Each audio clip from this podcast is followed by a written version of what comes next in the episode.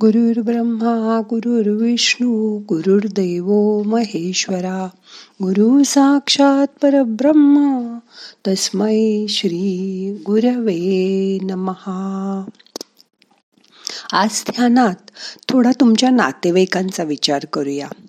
मग करूया ध्यान. ताट बसा हाताची ध्यान मुद्रा करा हात मांडीवर ठेवा डोळे अलगद मिटा मोठा श्वास घ्या सोडा. शांत बसा मन शांत करा.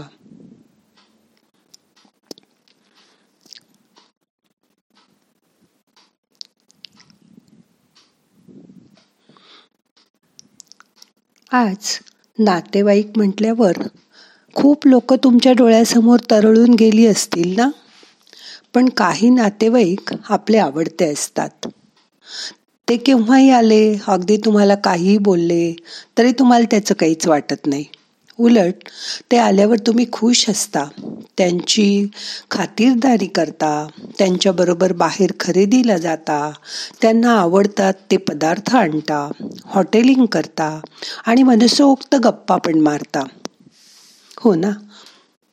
पण या उलट काही नात्यांमध्ये सुसंवादच नसतो.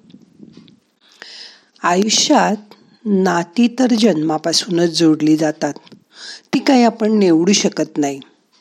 असतील त्या माणसांना आपल्याला सहन करावंच लागतं. त्यांच्याशी ती कशीही असली तरी जोडून घ्यावंच लागतं.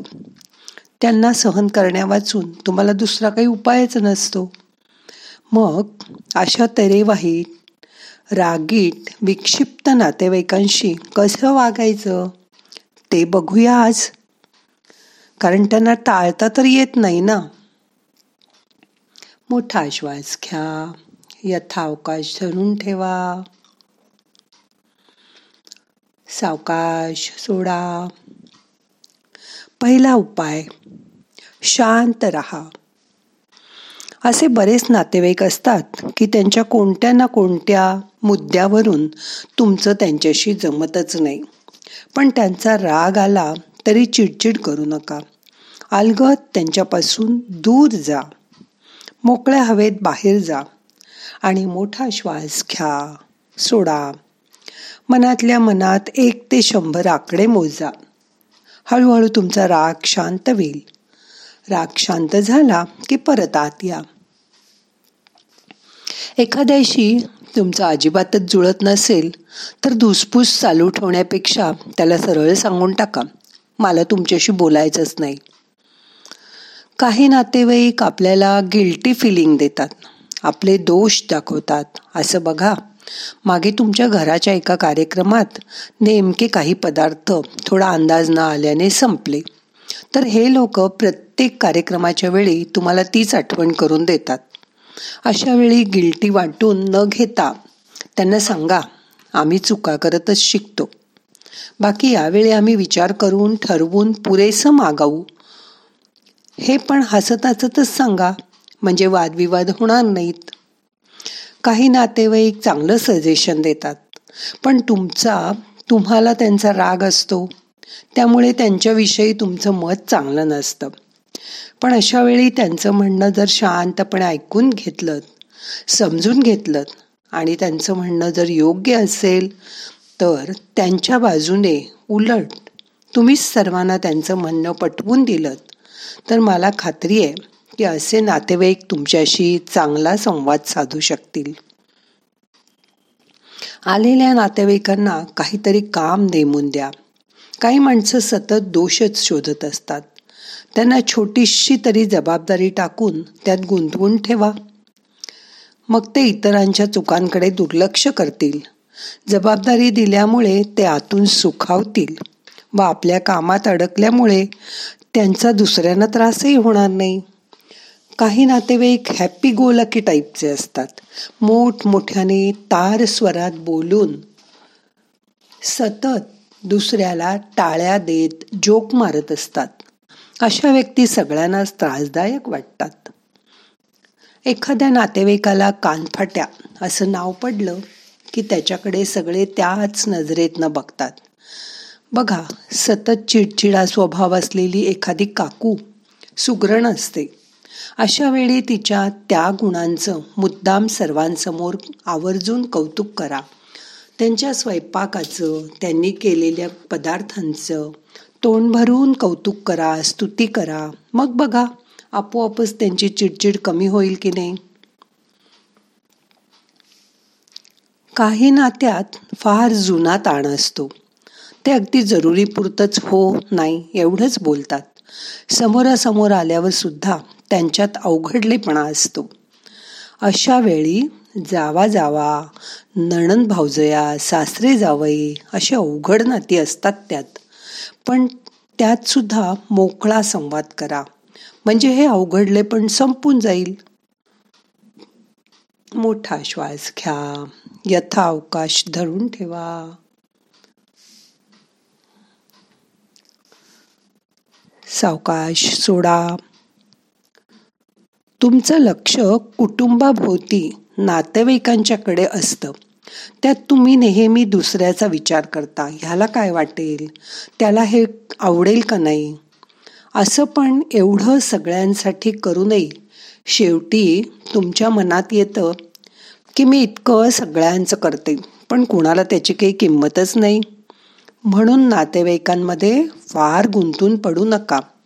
मनाने अडकू नका. सगळ्यांच्यात स्वतःसाठी वेळ काढा. अलिप्त राहा.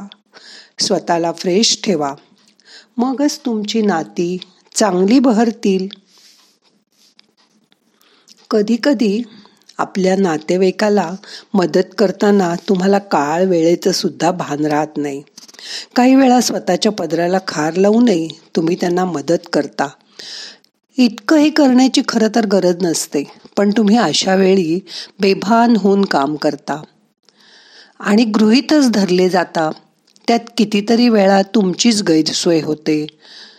तुम्हाला मदतीला बोलवलं तर जरूर जा पण मी माझं अमुक एक काम झाल्यावर येईन असं सांगा. आणि एक तासभराने मला परत यायलाच हवंय हेही ठणकावून सांगायला शिका. मोठा श्वास घ्या. धरून ठेवा.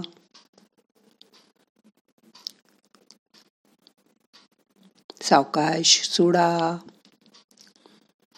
काही कठीण प्रसंगात तुमचे नातेवाईक तुम्हाला सल्ला द्यायला नेहमीच पुढे असतात. आणि वडिलकीच्या जोरावर ते सल्ले तुम्ही पाळलेच पाहिजेत असाही त्यांचा आग्रह असतो. पण अशा वेळी तुम्हीच योग्य शब्दात त्यांना पटवून द्या. आणि तुम्हाला जे योग्य वाटेल तेच करा.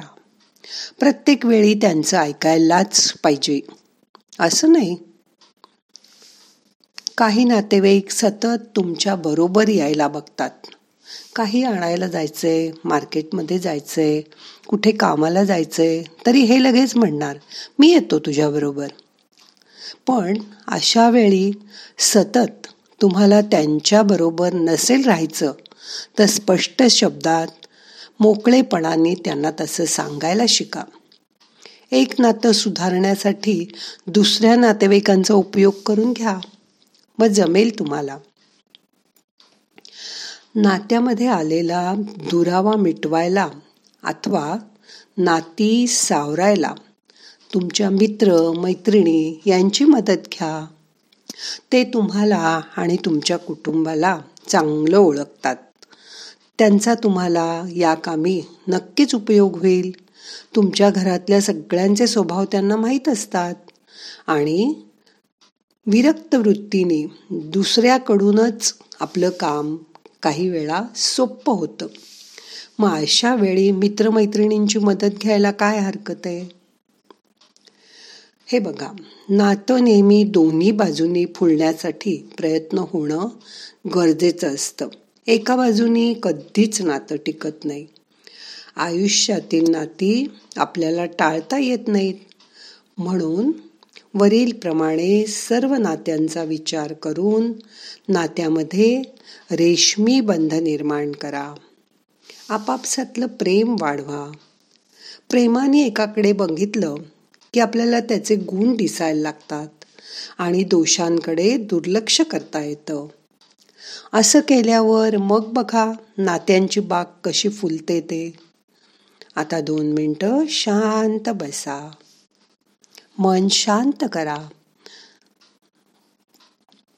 कुठल्या नाते नात्यामध्ये आपल्याला जास्त ऑइलिंग करायला हवंय ते बघा. कुठे जास्त कुरकुर होते ते बघा. आपलं दारसुद्धा जास्त कुरकुरलं दाराची कडी जास्त लागत नसेल तर आपण ऑइलिंग करतो. थोडंसं ऑइल घातल्यावर एक दोन दिवसात ती कुरकुर बंद होते आणि कडी पण व्यवस्थित लागायला लागते. तसंच आहे या नात्यांचं. जपून तर ठेवायलाच हवीत. मग बघा प्रयत्न करून. मन शांत करा. मोठा श्वास घ्या. सोडून द्या. येणारा श्वास जाणारा श्वास लक्षपूर्वक बघा. मन शांत करा. आता थोड्या वेळ सगळं विसरून जा.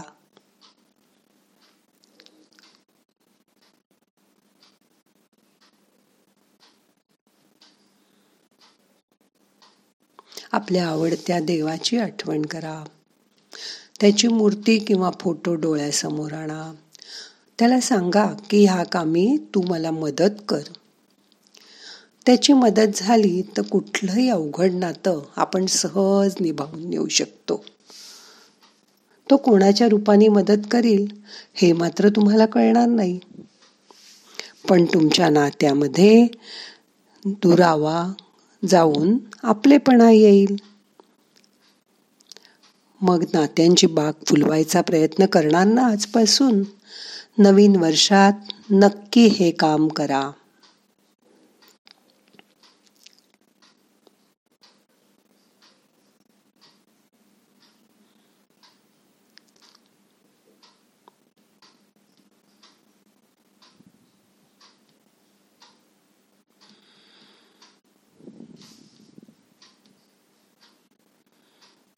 आता आपल्याला आजचं ध्यान संपवायचंय. प्रार्थना म्हणूया. नाहम करता हरि करता हरि करता हि केवलम. ओम शांती शांती शांती.